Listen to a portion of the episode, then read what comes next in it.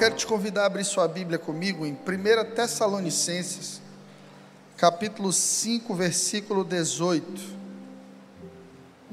Aqui o apóstolo Paulo vai falar de maneira imperativa qual a vontade de Deus para a minha e para a sua vida.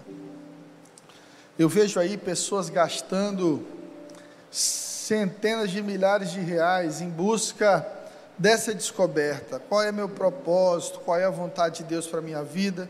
E se a gente for partir do começo, do princípio das coisas, a gente olha para a palavra de Deus e encontra palavras de destino e revelações que nos trazem sentido para a vida. 1 Tessalonicenses 5,18, a palavra do Senhor diz assim: Em tudo dai graças porque esta é a vontade de Deus em Cristo Jesus para convosco.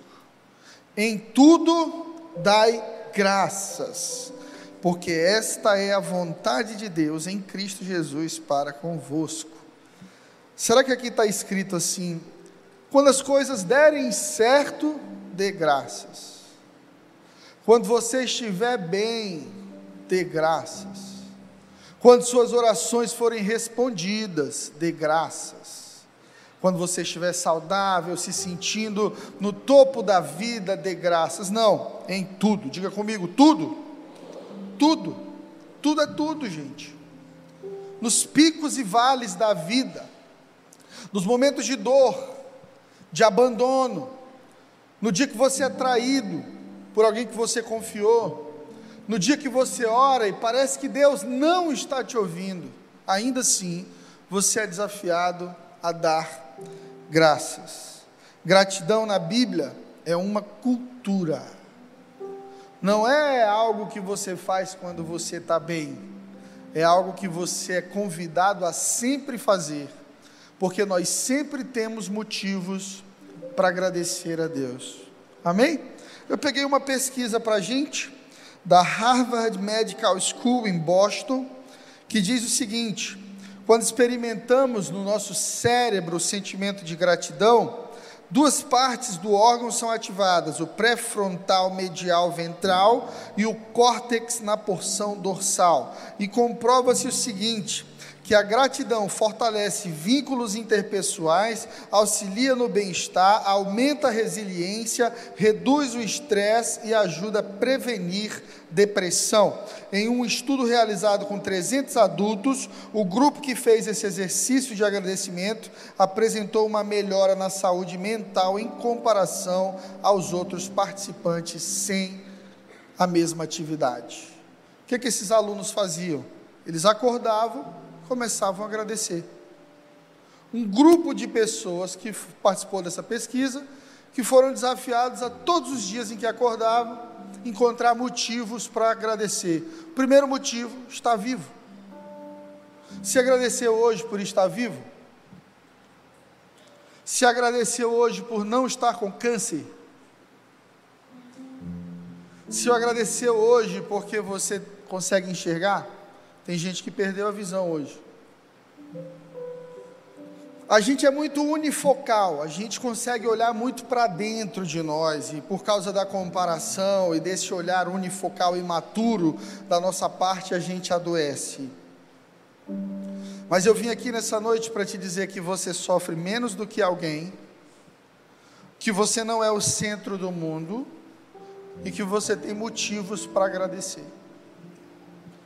Eu passei por dois episódios, assim, bem deprimidos, bem difíceis para mim, em que eu tive que crescer, amadurecer. Ou aquilo me consumia e me destruía, ou eu me tornava alguém melhor, ou eu encontrava Deus nesse caminho de dor, de escuridão da alma. Tem um escritor que eu gosto, que é o Peter Escaseiro, ele diz que todo ser humano vai ter de viver a noite escura da alma.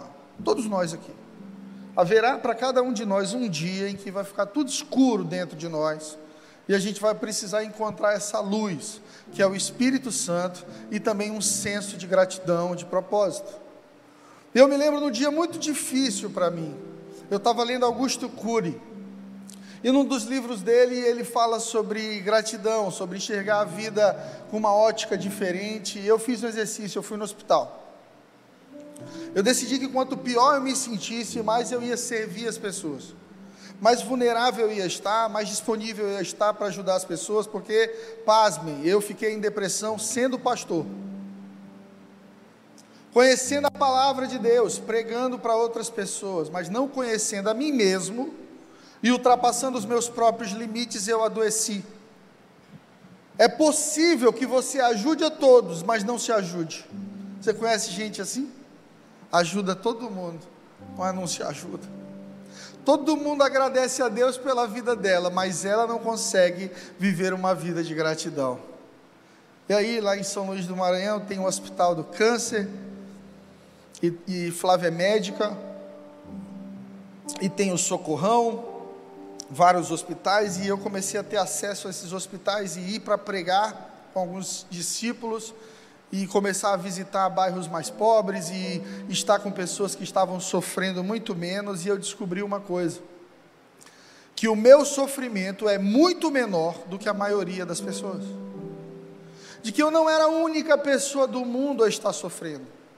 E que se eu fosse comparar sofrimento, eu sofria muito pouco diante de pessoas que acabaram de enterrar o filho, que acabaram de enterrar a esposa, que acabaram de enterrar o pai, a mãe, ou muitas vezes estavam ali numa situação de desespero. Mas por olhar muito para dentro, a gente vai adoecendo, porque tudo que você foca cresce. Você pode falar isso aí para o seu vizinho? Tudo que você põe o seu foco vai crescer. Por isso você precisa focar em Jesus. Por isso você precisa focar em agradecer, ser grato. A palavra de Deus diz que todas as manhãs as misericórdias do Senhor se renovam sobre nós. É hoje, hoje, hoje, hoje você acordou e o céu depositou mais uma moeda de misericórdia na tua vida. O céu está investindo em você, o céu acredita em você. Deus não desistiu de você e é por isso que você ainda está de pé nessa noite. Aleluia.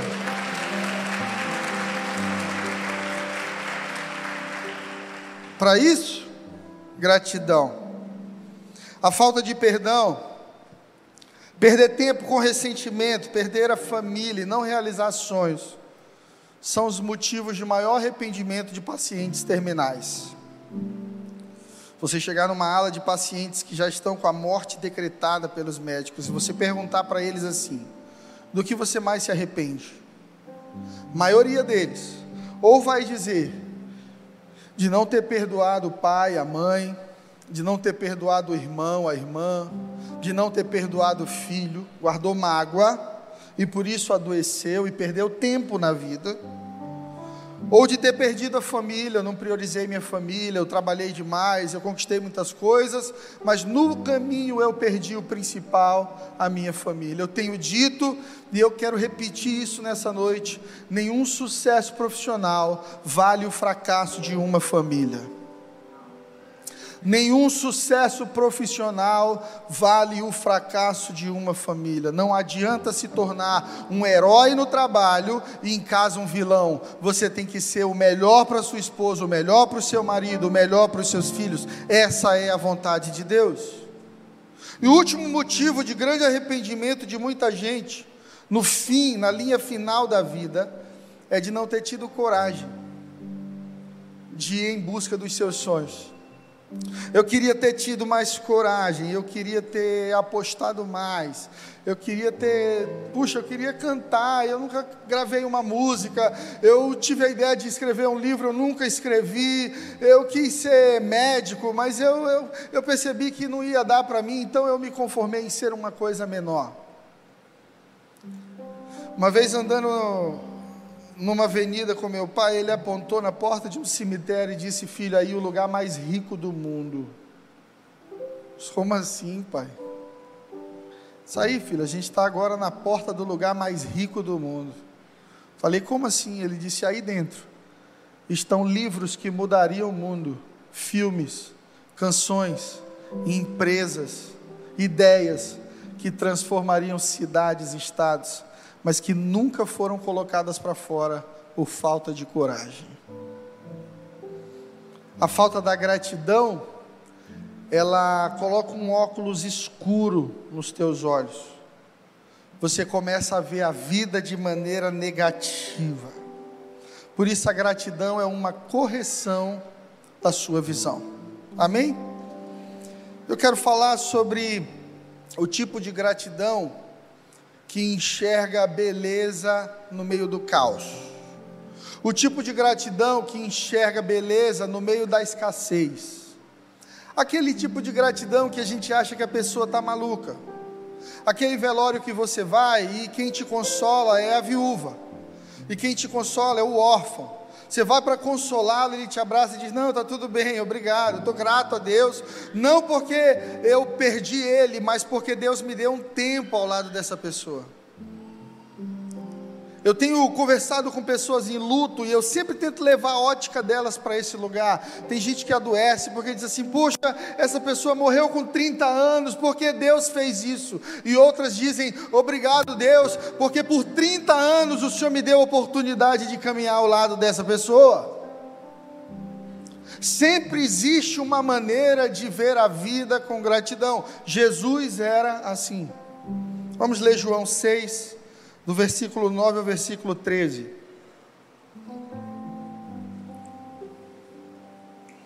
João 6, de 9 a 13. O quarto livro do Novo Testamento, não é isso? É isso ou não é, irmãos? Crentes. Mateus, Marcos, Lucas, João. João 6, 9. Está aqui um menino que tem cinco pães de cevada e dois peixinhos. Mas o que é isso para tanta gente? Vai dizer aqui Filipe. E Jesus disse: Digam a todos que se sentem no chão. Então todos se sentaram, porque havia muita grama naquele lugar. Estavam ali quase cinco mil homens. Em seguida, Jesus pegou os pães, agradeceu, deu graças a Deus e os repartiu com todos, servindo a multidão. E também fez o mesmo com os peixes.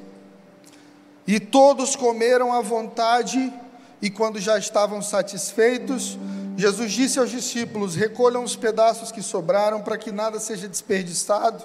Então eles juntaram os pedaços e encheram doze cestos com o que sobrou dos cinco pães. É incrível como a Bíblia é profética e carrega muito significado em tudo. Cinco na Bíblia, na numerologia bíblica, é graça de Deus. O número cinco representa a graça de Deus. O número 12 representa governo de Deus. É a graça de Deus governando na escassez. Aonde Jesus está, a graça de Jesus vai governar sobre a escassez. Ô, irmão, o céu não tem falta de nada. Não tem anjo doente no céu. Os psicopatas que tinha lá, Deus já botou tudo para fora. Uma parte dos anjos se rebelou e Deus vaza. Aqui nós não iremos tolerar esse tipo de cultura porque o céu é um lugar de unidade, a começar pela Trindade, Pai, Filho Espírito Santo. Deus é um só em três. Mas se você entrar no céu hoje, você não vai ver falta de nada. Pelo contrário, coisas que são ativos, poderosíssimos na terra, como o ouro, que é lastro para muitos bancos enormes na Suíça, as ruas do céu são de ouro. O céu não tem problema de recurso. O céu não tem problema com doenças, não há gente doente no céu. A Bíblia diz que ele vai enxugar toda lágrima. E você deveria dar um glória a Deus por isso. Não porque você vai acessar isso quando for para o céu, mas porque o céu pode ser acessado na terra. Jesus nos deu essa chave quando orou dizendo que venha o teu reino e que seja feita a tua vontade aqui na terra, assim como no céu. Não há necessidade de nada no céu, não deve haver na sua vida, você pode tomar posse disso. Toma posse de uma vida saudável, toma posse de uma vida próspera onde você vai poder abençoar outros, onde você vai poder derramar sobre a vida de outros porque a graça de Jesus governa na escassez. Se tem alguém doente aqui nessa noite, eu quero declarar: você será curado pelo amor e pela graça de Deus, porque a graça de Deus governa sobre a enfermidade, a graça de Deus governa sobre a depressão, a graça de Deus governa sobre a escassez. Doze sobrando de cinco, doze sobrando de cinco, andando com Jesus, nunca vai faltar sempre vai sobrar, irmão.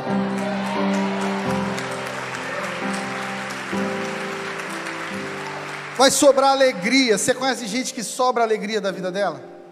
Ela transborda alegria. Onde ela vai, ela, ela contagia todo mundo, ela é a alegria do ambiente. É gente que que sempre sobra na vida dela, ela tem roupa para dar, ela, ela não é nem milionária, mas está sempre abençoando alguém, ela sempre compra um chocolate a mais para dar um para o amigo da faculdade, a, a gasolina dela é um pouco contada, mas ela sempre dá uma carona, não é sobre a condição atual, mas sobre a cultura do céu e a condição do teu coração. Olha só, a mentalidade do discípulo de Jesus aqui vê faltar, porque pessoas carnais, elas fazem cálculos demais. Eu não quero aqui demonizar a calculadora, eu uso muito ela. É importante você calcular sua torre, entender onde você vai botar seu pé. Mas um verdadeiro filho de Deus, ele entende o risco, mas se move por fé. Então o discípulo vai dizer: Senhor, tem cinco pães de cevada e dois peixes, mas o que é isso para tanta gente? Não dá, Senhor. É muito, muito pouco. Jesus, o Filho de Deus, ele diz assim: manda o povo sentar. Gente, a Bíblia diz que estavam ali cinco mil homens. Só que naquela época não se contavam crianças e nem mulheres na sociedade quando se contava uma multidão. Então, imagine que, que pelo menos 80% desses homens estivesse acompanhado da esposa e dos filhos, ouvindo Jesus. Nós temos aqui cinco pães e dois peixes, alimentando uma média de 10 mil pessoas, no mínimo. E Jesus não está olhando para o tamanho da multidão, Jesus está contemplando a realidade do céu. No céu não falta pão, no céu não falta provisão. Jesus vai fazer agora algo poderoso, vai ser na terra como no céu. Todo mundo vai receber uma porção, todo mundo vai ser alimentado.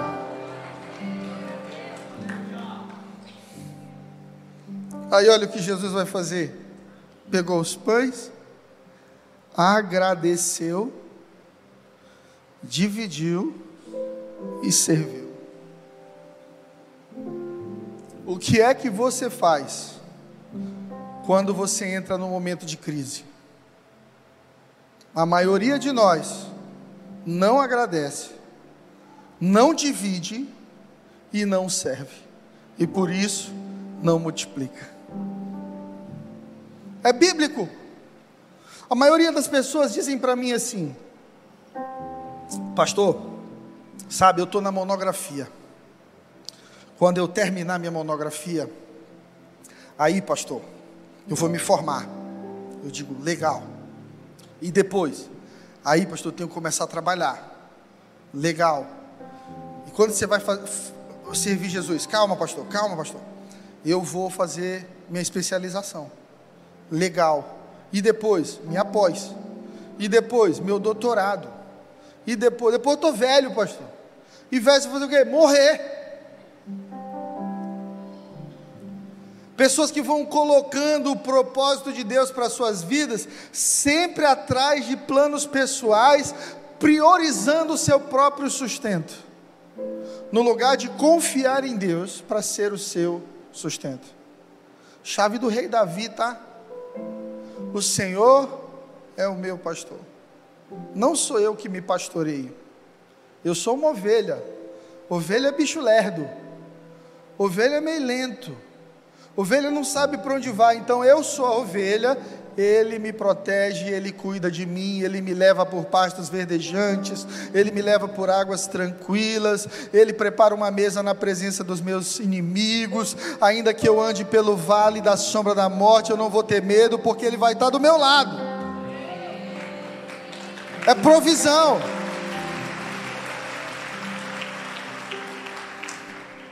Então tire esse óculos escuro dos seus olhos, em que você acha que vai faltar, você acha que não vai dar certo, você acha que você tem que fazer por você, senão ninguém vai fazer. Quando você caminha debaixo da graça de Deus, é 12 de 5 na escassez. Fala para o teu vizinho, 12 de 5. doze cestos de cinco pães. Um Deus que pode multiplicar. Um Deus que não vai deixar faltar. Um Deus que, além de cuidar do meu coração, também cuida das minhas necessidades físicas. Porque Jesus poderia ter dito para o discípulo assim: Ô oh, Felipe, cala a boca, deixa o povo jejuar. Não vim aqui para dar pão para eles, não. Eu sou o pão da vida. E ainda assim a gente ia amar Jesus, né? Não, Jesus está certo. Um jejumzinho para o povo. Mas não. Ele supre a necessidade da alma, mas supre a necessidade física também. Ele agradece e serve. Eu quero te desafiar nessa noite a abraçar o estilo de vida de Jesus, de quem até na escassez agradece, serve e divide. Pastor, olha, quando eu melhorar a minha condição, eu ajudo lá na obra da Farm, viu, pastor? Lá no projeto social. E, e, pastor, quando eu terminar meu doutorado, aí eu vou servir na igreja, vou ser voluntário, viu, pastor? Pastor, quando minha empresa der certo, conta comigo lá, tá bom? É gente que planeja servir quando estiver bem, mas aí não há valor para Deus. Porque o milagre acontece quando você serve na escassez, quando você doa, quando tá, você está precisando. Por mais louco que isso pareça, como por exemplo o profeta que Deus manda ser sustentado por uma viúva. Já é uma ofensa na cultura judaica ser sustentado por uma mulher, uma viúva ainda pior. E quando o profeta chega na viúva, ela está fazendo a sua última refeição. O que é que Deus está ensinando para o profeta e para a mulher? Que o momento de crise é o momento mais poderoso para se dividir. Momento de crise é o momento mais poderoso para compartilhar. Você está com crise na sua vida de amor? Você não recebe amor há muito tempo? Ame é o melhor momento para você amar. Ninguém te deu nada na vida, você é aquela pessoa que teve de conquistar tudo aos trancos e barrancos, sua vida inteira foi de escassez. Você pedia 100 reais para o teu pai, ele te dizia assim: 80, para que 70 se tu não gasta nem 60, quanto mais 50, ainda mais 40, eu vou te dar 30 e tu me traz o troco. E gente que lida com essa coisa de escassez se torna o seu autossustento, o seu pastor. É gente que bate na mesa e diz: Eu conquistei tudo, eu me mando, eu sou meu dono, eu é que sei o que, é que eu fiz por mim mesmo. Você não fez nada. Porque Jesus disse: Sem mim nada podeis fazer. E tem gente que é tão pobre, tão pobre, tão pobre, que a única coisa que tem é dinheiro. Dinheiro não faz de ninguém próspero, pode até fazer rico mas a palavra de Deus diz que é Deus quem prospera e não acrescenta dores. Então, riqueza é uma coisa, prosperidade é outra. Prosperidade é avançar debaixo da graça de Deus. E a graça é avançar sem fazer força, sem merecer. Você não merece, mas Deus está fazendo. Igreja, teu estilo de vida pode estar travando o seu destino. Comece a ser grato nos momentos difíceis da vida. Comece a servir quando você mais precisa ser servido. Porque toda vez que você agradece, um milagre vai acontecer. Jesus é maravilhoso. Eu amo Jesus. E eu tenho dedicado a minha vida para pregar o Evangelho do nosso Senhor Jesus Cristo. Porque não pisou nessa terra alguém mais poderoso, alguém mais cheio de amor, alguém mais nobre. Olha só. Jesus agora vai celebrar a ceia aqui em Lucas 22, versículo 19. Se você puder, abra sua Bíblia. A Santa Ceia. A Santa Ceia é a última celebração de Jesus até que ele morra. Lucas 22, 19. Irmão, Jesus não morreu uma morte fácil. A cruz era um instrumento de tortura de Roma na época. Jesus foi torturado, pregos nas mãos, nos pés, coroa de espinhos, chicotadas, foi furado do lado, foi insultado, foi agredido emocionalmente, agredido fisicamente. E no Getsemane, Jesus entende que havia chegado a hora, mas um pouco antes disso, Jesus, sabendo que ia morrer, faz uma refeição com os seus amigos, com os seus discípulos. Se eu te dissesse que amanhã às 18 horas você vai morrer, que a sua morte está agendada. Não adianta se benzer, não. Tem gente que já se benze. Amanhã, às 18 horas, você vai ter que encontrar com o Criador. O que é que você faria de agora até amanhã, 18? Ia ter gente que ia se entupir de remédio. Gente que ia subir no monte para lá. Tem gente que fica crente quando vê que vai morrer, gente. Eu que sou pastor vejo isso a vida inteira. Recebeu o exame ali, está perto de morrer, converte. Jejum, oração, vira voluntário, glória a Deus. O que, que você ia fazer? Eu não sei, mas eu sei o que Jesus fez. Jesus sentou à mesa com todos os seus discípulos, inclusive aquele que iria lhe trair. E eu já me perguntei muito porque que no último momento da vida dele, ele colocou o traidor dele na mesa. E o Espírito Santo de Deus me disse: Fred, você não pode controlar o que os outros vão fazer contigo, mas o que você faz com eles, você controla.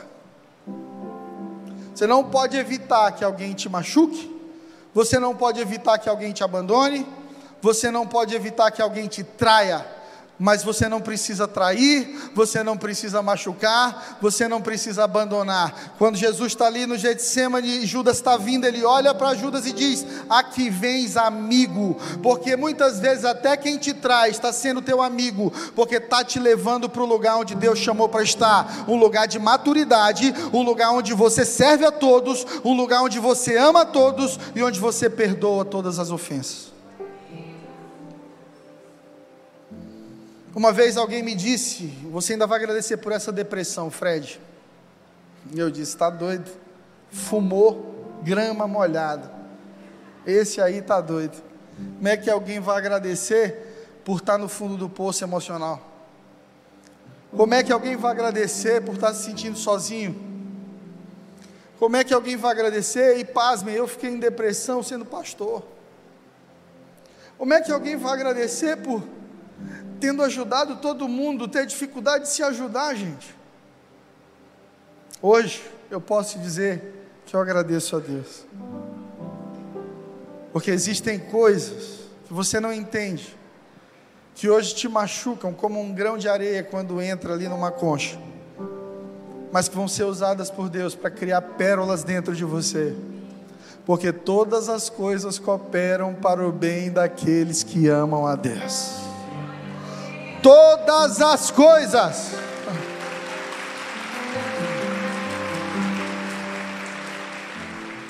Fala para o teu vizinho aí, todas as coisas. Pastor, mas até as coisas ruins, até as coisas ruins. Se você fosse morrer crucificado, você celebraria isso?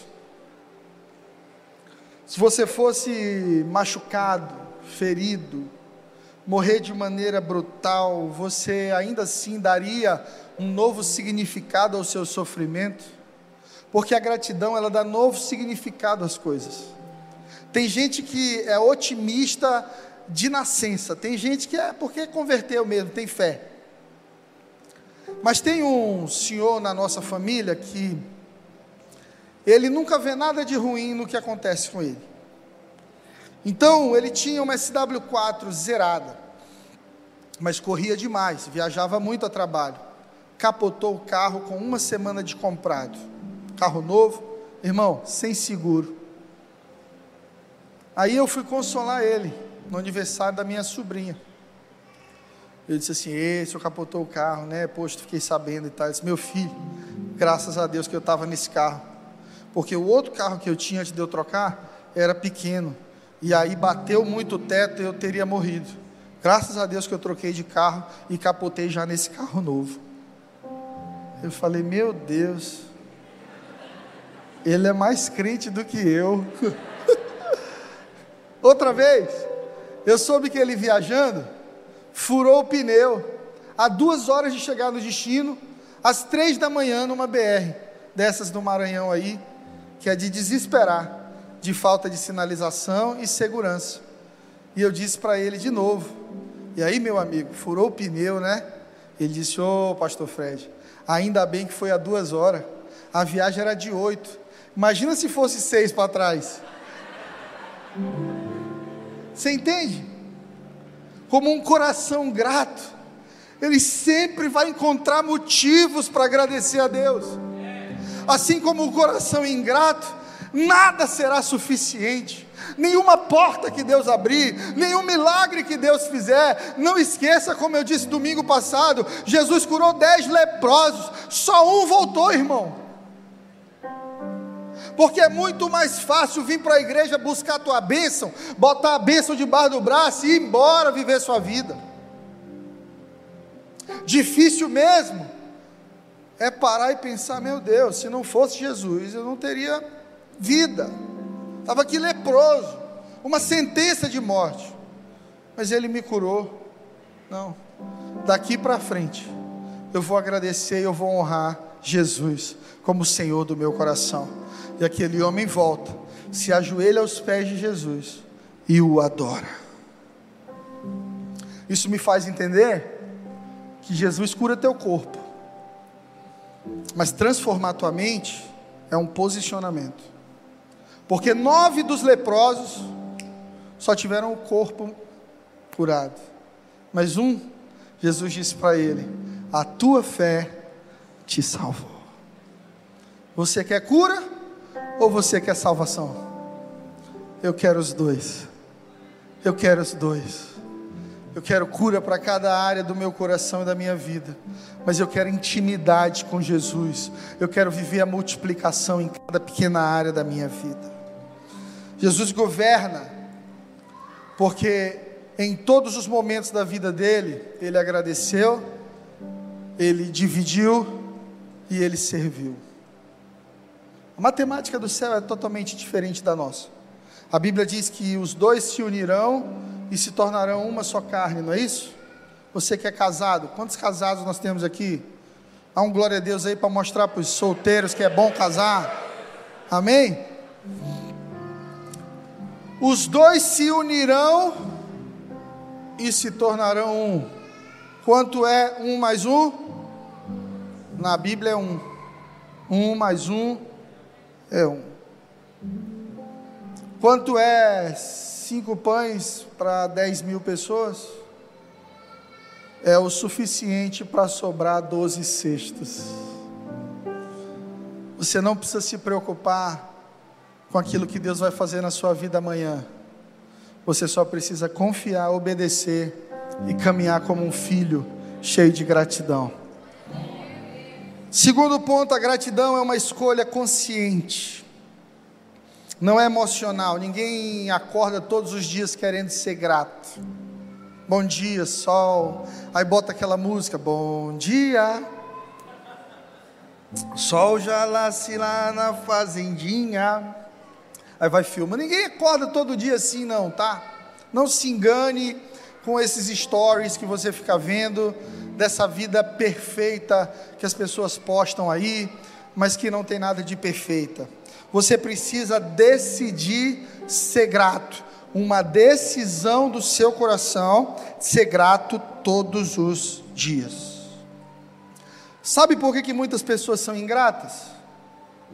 Porque elas são emocionais, elas querem sentir gratidão. Deixa eu te falar uma coisa: nem sempre você vai sentir, mas sempre você pode agradecer. Conselho do meu coração para o seu: não confie demais nas suas emoções. As nossas emoções, elas são ótimas passageiras, péssimas motoristas. Se você ficar tomando decisão pelo que sente, você se torna uma pessoa que se move por impulso. E tudo que tuas emoções te sugerirem, você vai aceitar como verdade. Você precisa fazer uma autocrítica. Você já fez isso? Olhar para dentro e ser sincero consigo mesmo. E dizer assim: Nossa, cara, eu sou invejoso. Meu amigo ali trocou de carro, eu Estou passando mal aqui, calado. Meu Deus, tem misericórdia da minha vida. Tem gente assim. Ou de dizer, nossa, que eu sou fofoqueiro. Não aguento sentar numa roda sem soltar uma bomba. Eu preciso de tratamento. Ou de gente, eu sou, eu sou, lá no Maranhão a gente chama de canhenga. Quem já ouviu esse termo? Canhenga é a pessoa que atravessa o rio Poti com um sorrisal na mão e não espuma. Ela não ajuda ninguém, para nada. Uma vez o pneu do meu carro furou meio-dia de um sábado. E eu estou ali sozinho, rodando aquele macaco, é tão difícil, né? Trocar pneu sozinho é chato. Aí parou um irmão da igreja, com uma Coca-Cola atrás da moto, assim, amarradinha e, uma, e um PF. Aí ele disse, pastor, pneu furou, foi? À vontade, foi dizer não. Fazendo aqui alinhamento aqui. Mas eu disse, foi irmão, furou, você vai me ajudar? Ele, ô pastor, até queria, mas minha Coca-Cola vai esfriar. É, valeu, a gente se vê no culto, foi embora. Minha mão tremeu, Quase que eu declarei assim: derruba ele, Jesus. Mas tem gente assim, ela não consegue se sensibilizar com a necessidade do outro, ela não consegue entender a dor do outro. Ela passa por um mendigo, parece que o mendigo não existe. Ela está no sinal, está lá o pessoal da Venezuela lá, aí diz: Ah, esses aí, isso aí tem tudo, rapaz, fica aí pedindo porque quer encontra desculpas e motivos. Aí olha para uma pessoa pedindo e diz: estava bonzinho, podia capilar um lote. A gente usa essa lógica de que a pessoa vai ter o mesmo poder emocional de ressignificar, vencer as mazelas, as dores, quando essas pessoas vulneráveis na rua têm um contexto de vida muito mais difícil que o nosso. Por isso Jesus disse: Olha, eu tive fome e não me deste de comer, eu tive nu e não me vestiste, eu estive preso e não me visitaste. E as pessoas, quando Jesus, que tu teve preso, a gente ia lá, Jesus, olha, vocês precisam começar a me enxergar nos vulneráveis e nos pequeninos. É muito fácil amar quem te faz bem. Mas o grande desafio da fé é amar quem não pode mudar nada na sua vida. Integridade é o que você faz por quem não pode te ajudar em nada. Mas você faz porque você vive a cultura do céu. Tem a história de dois amigos que ficaram perdidos no deserto, perdidos. E foram dias no deserto sozinho, enfrentando frio e calor, e um dia, no meio de uma tempestade de areia, eles discutiram e um deles deu um tapa no rosto do outro. Pá! E aquele amigo que levou o tapa, ele ficou muito triste, se afastou um pouco e escreveu na areia: Hoje eu discuti com meu amigo e ele me deu um tapa no rosto. Foram embora. Eles precisavam um do outro para sobreviver. E mais na frente eles foram tomar um banho num lago, e esse mesmo que levou o tapa começou a se afogar. E aquele amigo que tinha dado tapa nele, por instinto, pula no lago e o salva. E o coloca de novo na margem, ele agradece. E depois de um tempo ele escreve numa pedra: Hoje eu ia morrer afogado, e o meu amigo me salvou. E o amigo dele disse assim: Por que, que quando eu te bati você escreveu na areia, e quando eu te salvei você escreveu na pedra? Ele disse: Porque quando a gente ama alguém de verdade, a gente escreve as ofensas na areia e as coisas pelas que somos gratos nas pedras.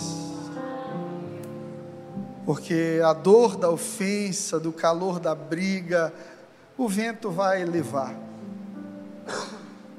Mas aquilo que realmente tem valor tem de durar para sempre. Você que é casado, você que tem pai, eu insisto muito nessa coisa de honrar pai e mãe, porque é um mandamento bíblico. Honra teu pai e tua mãe, para que tenha longos dias sobre a terra e tudo te vá bem. Às vezes eu olho para a vida de umas pessoas que tudo vai mal na vida delas, e a minha primeira pergunta é: como é seu relacionamento com seu pai, com a sua mãe? Não tem como ter sucesso na vida com rupturas no coração com o pai e com a mãe. Ah, pastor, mas tu não sabe, eu fui abandonado, eu fui abusado. Olha, eu não sei realmente o que fizeram contra ti, mas eu posso te dizer o que você pode fazer com isso. Honrar não significa ser melhor amigo. Você não precisa ser amigo do seu pai, você precisa ser filho. Honrar não significa concordar com tudo. Honrar significa sempre tratar com maior valor e respeito. Eu tive muita dificuldade com meu pai na adolescência e na juventude. Meu pai, filho do Teodorico Arraes, um homem muito valente do Lago da Pedra, lá dos anos 70, 60, aquela cultura de interior, sabe? E é um menino com TDAH, gente, que não aquietava um minuto e que ao ouvir um não eu me sentia desafiado. Por que não? Deixa eu ver o que acontece se eu fizer. E esse desafiar ofendia muito a honra do meu pai, de maneira que a gente entrou muitas vezes em conflito e eu criei no meu coração uma raiz de amargura contra o meu pai. E eu dizia assim: quando eu fizer 18 anos, eu saio de casa. Primeira coisa que eu vou fazer quando eu puder fazer alguma coisa é me distanciar. Esse era o desejo do meu coração. Mas Deus me fez olhar para o meu pai com amor e compaixão. E entender que do que ele me deu, ele me deu muito mais do que recebeu. E que o meu papel não é julgar ou medir o meu pai, mas amá-lo. Porque Jesus disse: com a medida que você medir, você será medido. E eu sei que, como pai, também vou cometer erros. E eu também preciso ser amado. Então você amadurece e você começa a oferecer uma medida maior de misericórdia com as pessoas. A gente sabe quando alguém é imaturo ou maduro, do tanto que essa pessoa cobra os outros pela sua própria felicidade. Tem gente que entrou no papel de vítima da vida, uma vítima de todo mundo. Eu seria mais feliz se meu pai me amasse, se minha esposa fizesse tudo o que eu quero, se meu marido fizesse isso. A gente projeta no outro a felicidade da gente. Mas o grande milagre da felicidade, da multiplicação, está em agradecer, dividir e servir. Você quer um casamento abençoado? Agradeça pela pessoa que você casou. Olhe para ela com bons olhos. Lembre as razões pela qual você foi ao altar.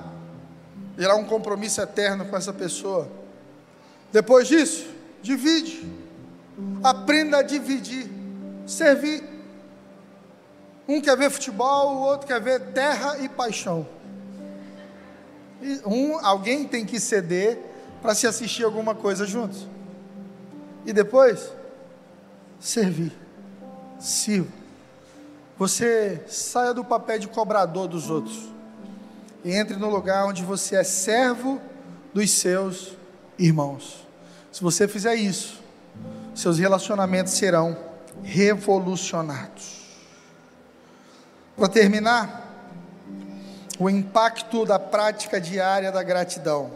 Está provado já pela ciência que você vai ser mais saudável. Que mágoas e ressentimentos são gatilhos para depressão, ansiedade, toque, câncer, úlceras, problemas de estômago, estão relacionados à falta de perdão e de gratidão. Tem gente que está morrendo doente, porque se recusou a perdoar. Parece que a raiz de amargura ela vai drenando a tua energia de vida, vai roubando tua alegria, vai fazendo de você uma pessoa que desiste de viver. Tem gente que desiste de viver porque não quer abrir mão da ofensa, quer ter razão. Aí Jesus disse para os discípulos, quando eles disseram: Senhor, não morre não, para com essa história de morrer. Olha, se o grão de trigo caindo na terra não morre, fica só, mas se morrer dá muitos frutos. Gente, frutificação é para quem morre, multiplicação é para quem morre. É diferente as coisas no céu. Quando você morre é que você vive. Quando você perde é que você ganha. O céu ele tem uma lógica completamente diferente. E se você traz essa cultura do céu para a sua vida, você começa a morrer em muitos relacionamentos e por isso frutificar. Ou você acha que sua avó de 86 ainda está casada e todo mundo ama ela e fica ao redor dela ali no Natal e ela teve, não teve que engolir sapo na vida? Nunca foi traída pelo teu avô? Nunca teve um dia de discussão em que ela quis pegar a mala e ir embora? Pessoas que sustentam relacionamentos são pessoas que decidem abrir mão do orgulho para servir o outro. Sua mente e seu espírito estão conectados a um corpo. Por isso você precisa de uma mente saudável. E uma mente saudável é uma mente grata. Agradeça. Eu digo para minha equipe pastoral quatro palavras que fazem parte da vida de um líder saudável. Com licença, obrigado, por favor, desculpa. Inclua essas quatro palavras na sua vida no seu relacionamento com seus filhos, com seus pais. Tem pai que nunca pediu perdão para o filho, porque acha que é fraqueza, acha que isso diminui a hombridade, a honra do pai. Diminui não, faz você mais nobre. Olhar para o filho e dizer: Filho, desculpa, eu errei, eu entendi errado, não queria ter feito assim.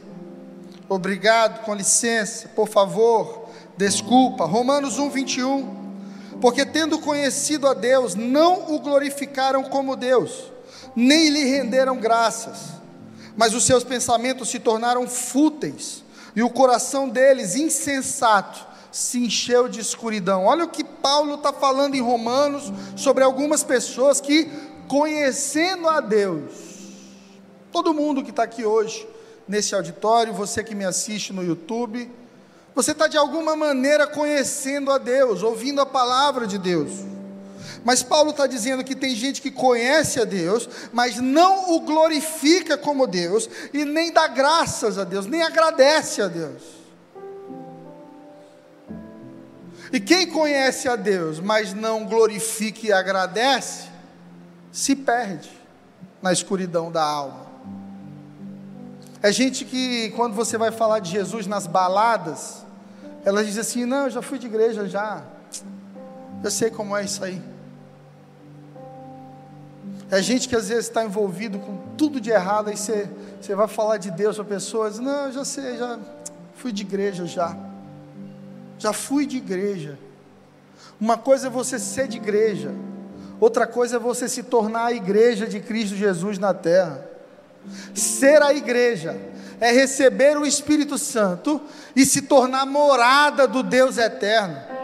O prédio serve para a gente se reunir, mas prédio não é igreja, a igreja somos nós, dois ou mais, onde dois ou mais estiverem reunidos em meu nome, ali eu estarei. Jesus está aqui no nosso meio, querido, não por causa do painel de LED, não por caixa de som, mas porque você está aqui na presença dEle. Dois ou mais. Você viu o que faltou na vida deles? glorificar e agradecer. Fala para o teu vizinho, glorificar e agradecer. Quando você for dormir hoje, mais tarde, você agradeça por mais um dia de vida, porque você teve o que comer, porque você não sepultou ninguém que você ama, porque você está aí vivendo sua vida buscando os sonhos do teu coração e os sonhos de Deus para ti. Amanhã, quando você acordar, você acorde glorificando. Levanta as mãos, obrigado. Glória a Deus. Santo é o Senhor. Mais um dia, mais um dia. O Senhor me deu mais um dia. A palavra de Deus diz: Este é o dia que o Senhor já fez, nele me alegrarei. Quando você acordar, agradeça a Deus. Mas sabe o que, que alguns de nós fazem quando acorda? Primeira coisa que faz, pega o celular. Aqui já. Já um movimento involuntário, acordou a mão já. Aí depois pegou o celular, abre os olhos. Nem abre os olhos ao acordar mais. Primeiro vai atrás do celular mas que a gente mude isso no nosso coração ao acordar. Primeiro pensamento seja glória a Deus, glória a Deus. As misericórdias do Senhor se renovam todas as manhãs. Mais uma manhã, mais um dia que o Senhor me deu para viver a Sua boa, perfeita e agradável vontade. Tem gente que já acorda reclamando Tem gente que acorda murmurando. Você é um pessimista ou um otimista? Você se considera um pessimista ou um otimista? Essa semana eu postei no meu threads. Quem tem threads aqui? Threads. Aproveita, me segue lá. Arroba Fred Arraes. E eu postei no meu threads um pensamento de Ariano Suassuna, que é esse essa figura brasileira fenomenal, fenomenal, que valoriza a cultura do nordestino e e tem muita coisa sobre a vida ali, porque ele viveu muito num contexto muito parecido com o nosso de Nordeste, muita sabedoria popular. E ele disse o seguinte: o otimista é um tolo o pessimista, um chato. Bom mesmo é ser um realista esperançoso.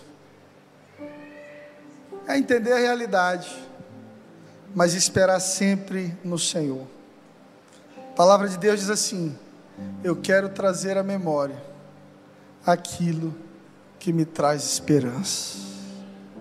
Ocupe sua mente com coisas que te fazem grato quando você estiver muito chateado com alguém, muito chateado com alguém, escreva na areia. Quando você estiver muito feliz com alguém, quando alguém te ajudar muito, escreva na pedra. Porque a ofensa passa, mas a gratidão é a memória do coração e a cultura do céu. Salmo 50, 23, para a gente terminar, eu já falei isso quatro vezes, mas agora eu termino.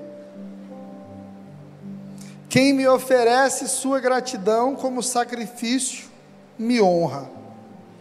E eu mostrarei a salvação de Deus ao que anda nos meus caminhos. Gente, se é sacrifício, é porque não é prazeroso. Sacrifício é algo que dói. Sacrifício é algo que cansa. No Velho Testamento, adorar a Deus era levantar as mãos.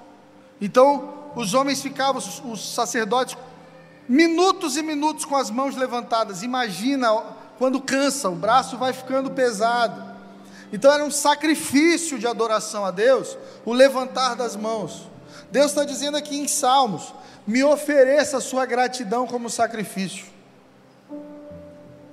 Você não está com vontade, mas agradeça. Não foi do jeito que você queria, agradeça. Bateram no seu carro novo, agradeça. Não deu certo a viagem dos sonhos, agradeça. Tirou a nota, pior nota que podia tirar na faculdade, agradeça.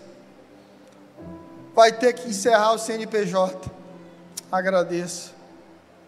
Vai ter que enterrar alguém que você esperava viver sua vida inteira do lado, agradeça. Quem me oferece sua gratidão como sacrifício, me honra. A gente precisa parar de querer Deus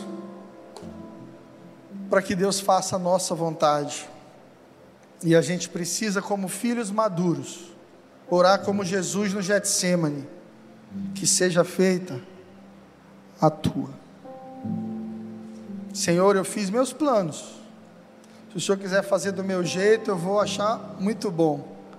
Mas, Senhor, faz a tua vontade, porque ela é boa, perfeita e agradável. E se o Senhor fizer do seu jeito, não vou me ofender, não, Senhor. Eu vou te agradecer, porque eu sei que o Senhor é bom e que o Senhor sabe o que é melhor para mim.